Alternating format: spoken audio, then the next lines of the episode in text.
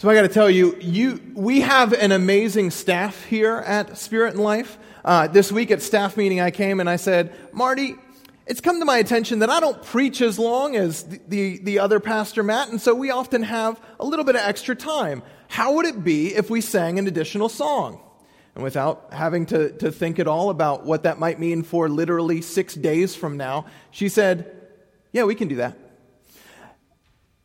We're going to get them some stools next time so they're not standing for so long, but we're going to we're going to see if we can't sing a little bit more because I think it's great. I think, the, I think it's great to, to, to get active and to get involved and to, to really sing out and let our praises shout forth. Um, I want to tell you this morning um, that today is the Virginia Annual Conference's day of prayer for General Conference.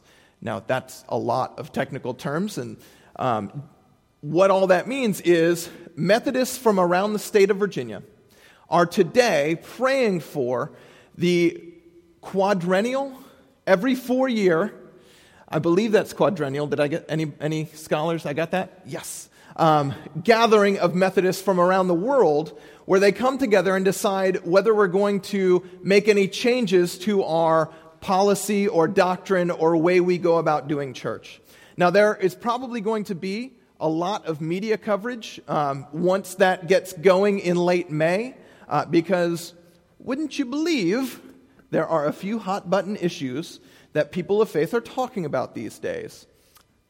I know, strange to think. Um, but as a way of making sure that we are doing what God wants us to do, or as a way of trying to, to help us do what God wants us to do, um, each annual conference, basically each state or area, is taking a day and so that this general conference, this gathering, will be completely bathed in prayer. And today is Virginia's day. So I tell you all of that to tell you that at 11 o'clock after this service, we're going to go into our prayer room where we pray each and every Sunday. And we are, part of that prayer is going to be for General Conference, that God's will could be done through the delegates that are going, that what they decide will be in keeping with what God wants for His church. Um, so if you want to be a part of that, uh, I, I invite you to that. And today, for 24 consecutive hours, a church on our district will be praying for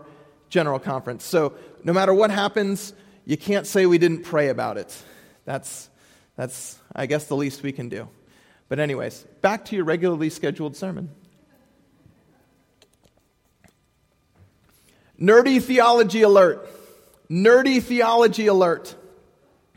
My apologies, but the time has come. I've waited as long as I could, but I must share with you my favorite quote from a nerdy theology book that I've read a bunch of times. Now, before I do, I must tell you that I have truly been patient. It might not feel like it, but I have.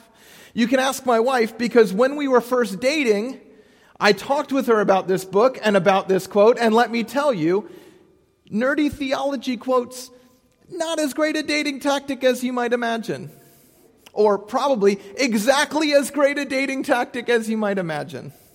But I digress. It comes from St. Augustine's spiritual autobiography entitled Confessions.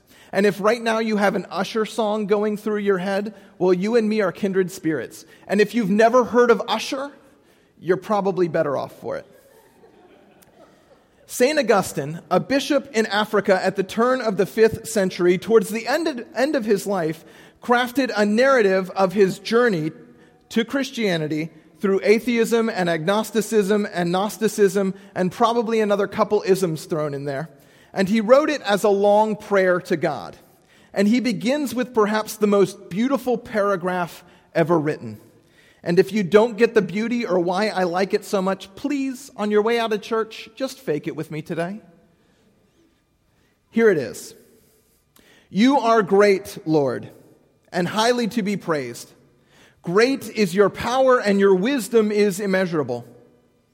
Man, a little piece of your creation, desires to praise you, a human being bearing his mortality with him carrying with him the witness of his sin and the witness that you resist the proud. Nevertheless, to praise you is the desire of man, a little piece of your creation. You stir man to take pleasure in praising you, because you have made us for yourself, and our heart is restless until it rests in you.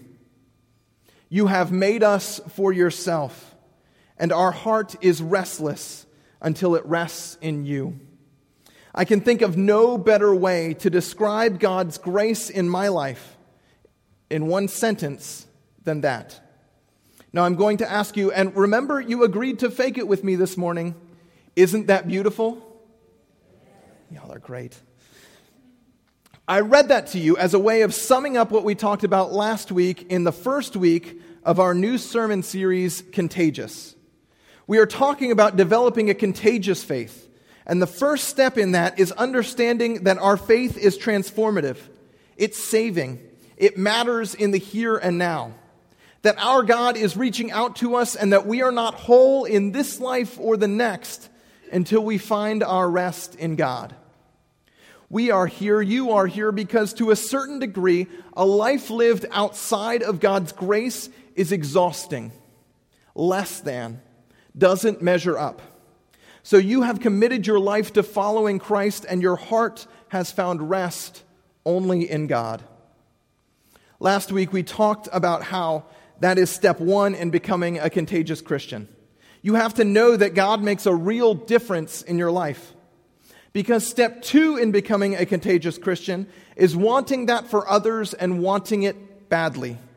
In fact, step two in becoming a contagious Christian is having your heart break for people who don't know Jesus. There's another quote from this nerdy theology book that I want to read for you.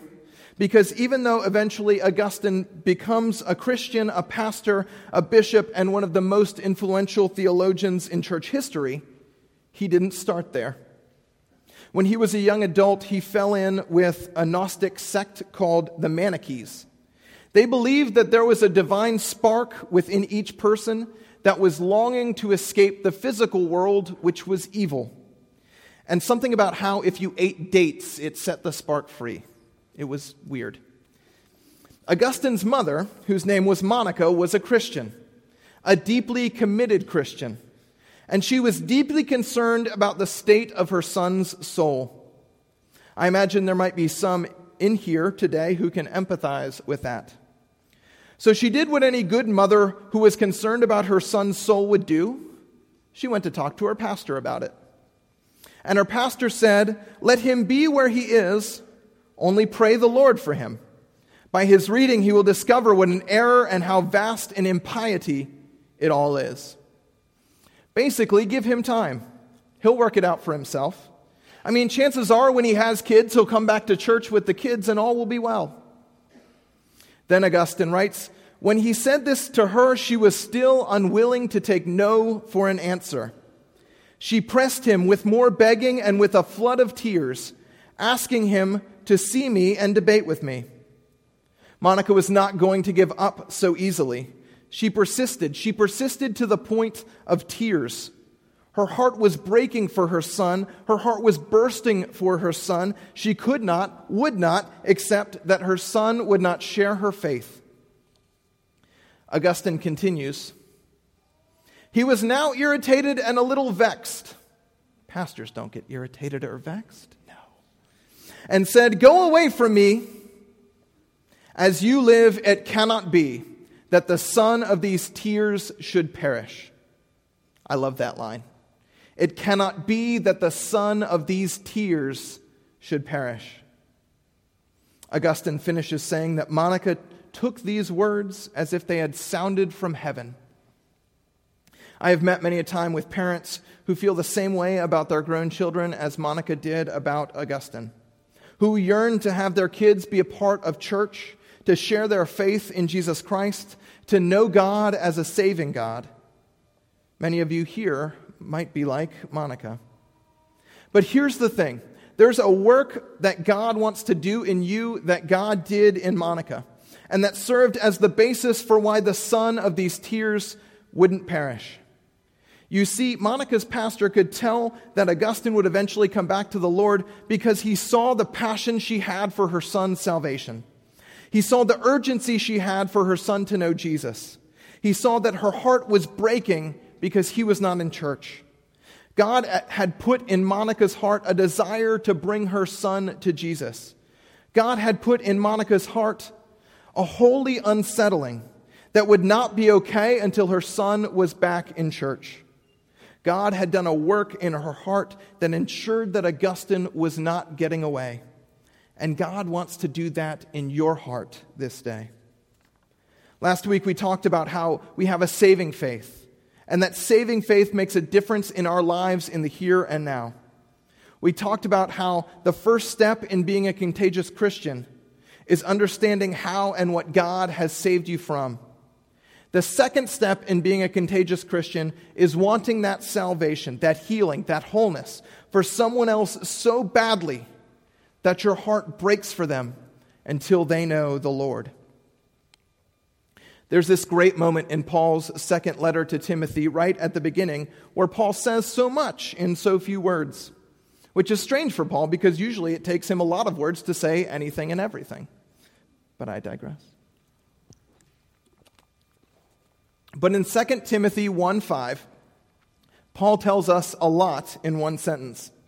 He is writing to his protege Timothy and giving him greetings and saying that he hopes to see Timothy soon.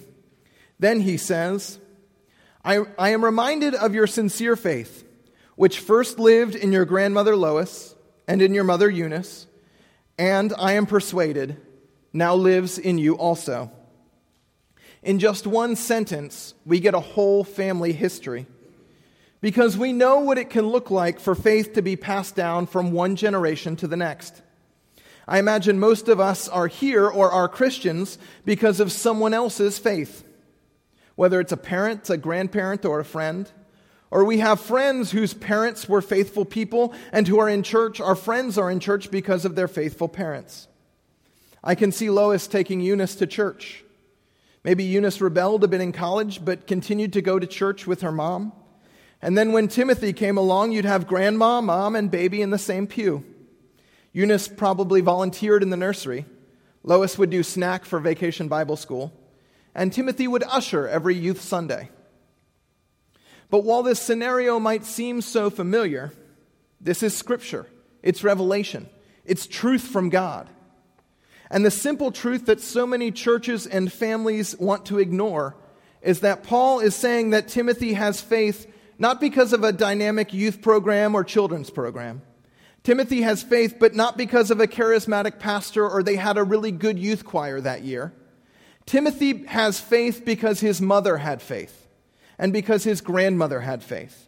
And his mother and his grandmother imparted that faith to their son and grandson perhaps with the help of a youth pastor or a charismatic pastor. But Paul is telling us first and foremost that faith is transferred person to person, mother to child, friend to friend. You have to believe this and you have to buy into this if you're going to become a contagious Christian. Because this isn't just about parents and children, it's about all of us. If you think that there is a magic bullet church program that will lead someone to faith, you will be greatly disappointed. If you think you can outsource evangelism to the institutional church, you will never be successful at bringing someone to Jesus. Evangelism has always been and will always be person to person. We have to understand that this is our job, that this is the work each one of us is called to, and it's something we have to actually do. If your heart breaks for someone who doesn't know Jesus, you have to understand that bringing that person to Jesus isn't on the church and it's not on the pastor, it's on you. Now, that might sound daunting. That might sound like the person your heart is breaking for, the person you desperately want to bring to Jesus, is Princess Leia saying, Help me, you're my only hope. That was for Mike Finnegan. You do have help in this work you do have help in this task because the Spirit of God is active and working in this world and wants to help you. So you're not alone. Let me tell you another story about a lost person finding Jesus. Now, an angel of the Lord said to Philip, Go south to the road, the desert road, that goes down from Jerusalem to Gaza.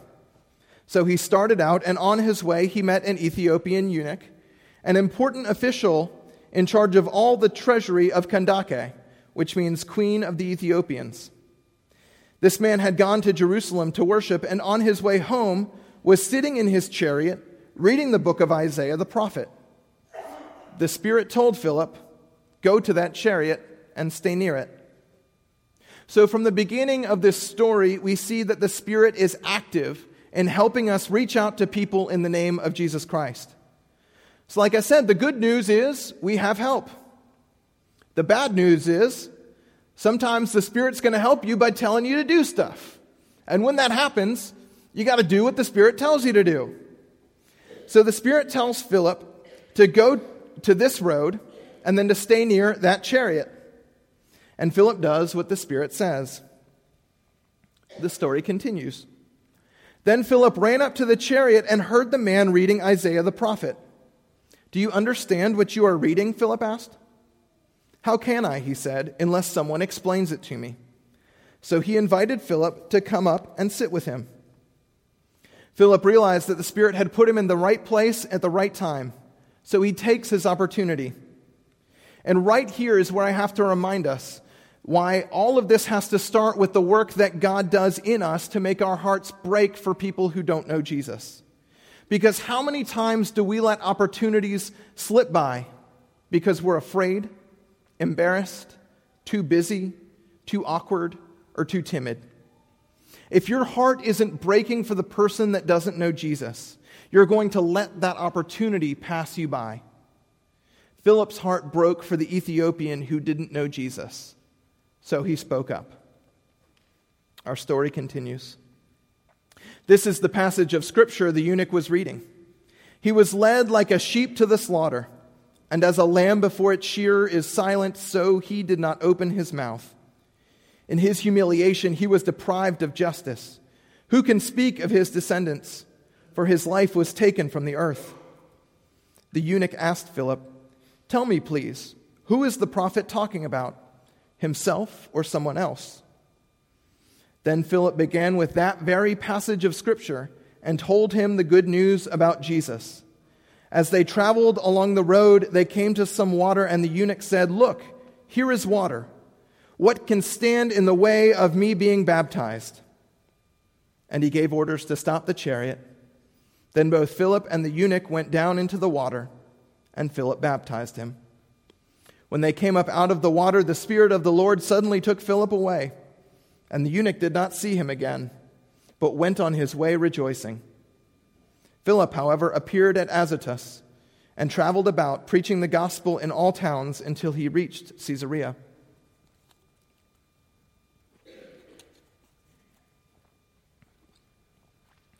So, to recap, Philip is told by the Spirit to go and do something. And Philip does what the Spirit commands. Philip meets a man who doesn't know Jesus, and his heart breaks for him. So he speaks up and invites him to hear the story of Jesus. And in that moment, this man's life is changed. He wants to be baptized, he wants to accept Jesus Christ, he wants to be a Christian, and he's hooked. All because Philip did not shrink away from an opportunity that the Spirit gave him.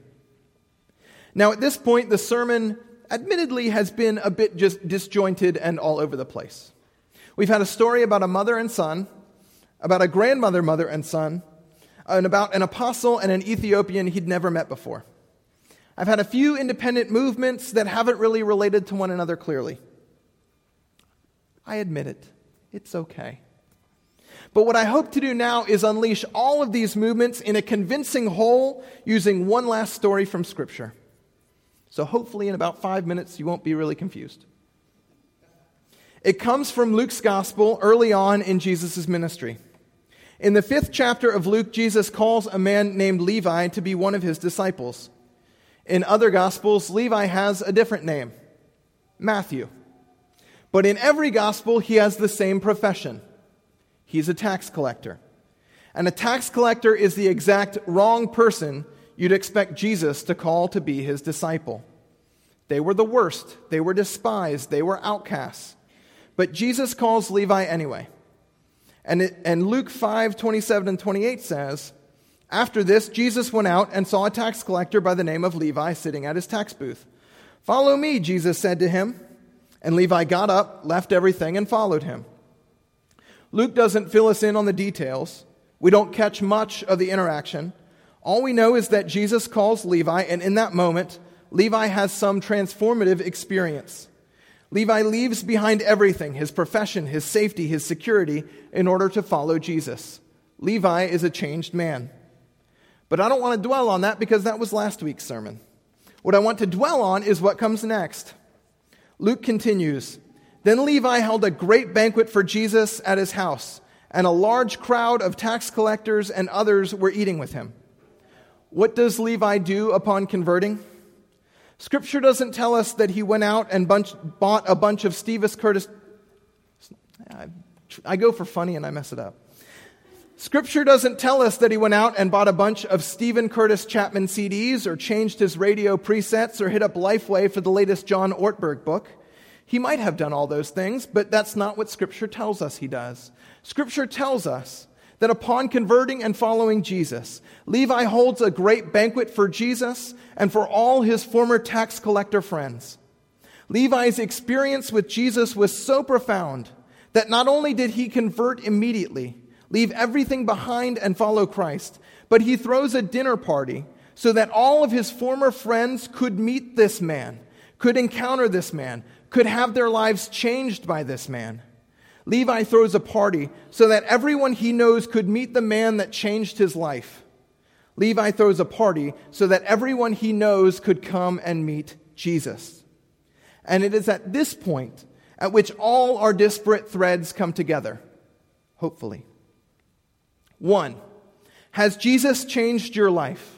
Are you so convinced that Jesus has changed your life that you can't not tell people about it? Levi was so convinced. Two, is your heart breaking for someone in your life that doesn't yet know Jesus? Are you aching to introduce someone in your life to the man that changed yours? Are you desperate to bring the same healing and wholeness that you have experienced into someone else's life? Levi was. Three, are you following the Spirit's lead to find people and get to know people in the world who don't know Jesus? I mean, it sounds so simple, but we can't help lost people find Christ if we spend all of our time with church people. Levi knew exactly who he wanted to introduce to Christ. Do we? Number four, are we creating opportunities to introduce people to Jesus? Levi threw a dinner party. What are we doing? And lastly, number five, are we making the most out of each opportunity or are we continuing to let them pass by? I want to close with how Luke finishes this particular story. Because the story doesn't quite end with Levi throwing a party. Something happens at this party. Luke continues. But the Pharisees and the teachers of the law who belonged to their sect complained to his disciples. Why do you eat and drink with tax collectors and sinners? Jesus answered them, It is not the healthy who need a doctor, but the sick. I have not come to call the righteous, but sinners to repentance. So, thousands of years of biblical interpretation have given us a particular understanding of who the Pharisees were, but more accurately and generally, Pharisees were church people, religious insiders. And, friends, let me tell you where they got it wrong and let it serve as a warning to all of us. If you think that Jesus came for people who are in church, you have missed the boat. If you think that Jesus came for good people, for people who are whole, for people who have it all together, we might need to do a refresher on what the cross was all about. The Pharisees thought that God and religion and the church existed for people who were already in the church, who already got it, who were already good. Jesus set them straight. Jesus has not come to call the righteous, but to sinners, to the lost, to those who don't have it all figured out, to those that need healing. That's who Jesus is for. And if we don't understand that in our heads and in our hearts, if our hearts aren't breaking for those who don't yet know Jesus, if we aren't out there doing what we can to bring our friends to Jesus, then we are missing the point just as much as the Pharisees did. When you think about the healing and wholeness that Jesus has brought to your life, who else in your life needs to experience that same healing and that same wholeness? Who does your heart break for? And what are you doing to create opportunities to introduce that person to Jesus? What can you do this very week to make the most out of that opportunity? Let us pray.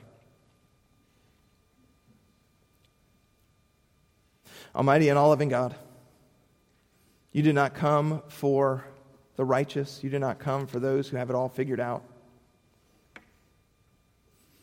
So, anyone that's got it all figured out, well, they don't need you like we need you. We don't have it all figured out. We need healing. We need wholeness. We need you. We need your grace. We need you to break into our lives and change those bad habits that we can't change ourselves. We need you to break into our lives and change those bad choices that we can't stop making ourselves. We need more and more of you in our lives and we know others do too. Open our hearts to those that need your grace. Open our hearts to those that need you in their lives. Open our hearts until our hearts break for that person, until our hearts burst for that person, until we can't do anything but bring that person to you. Create opportunities that allow us to speak your name and give us courage to take those opportunities. All this we ask in the name of Jesus Christ, who came for the broken, who came for the lost, who came for the left out, who came for us. Amen.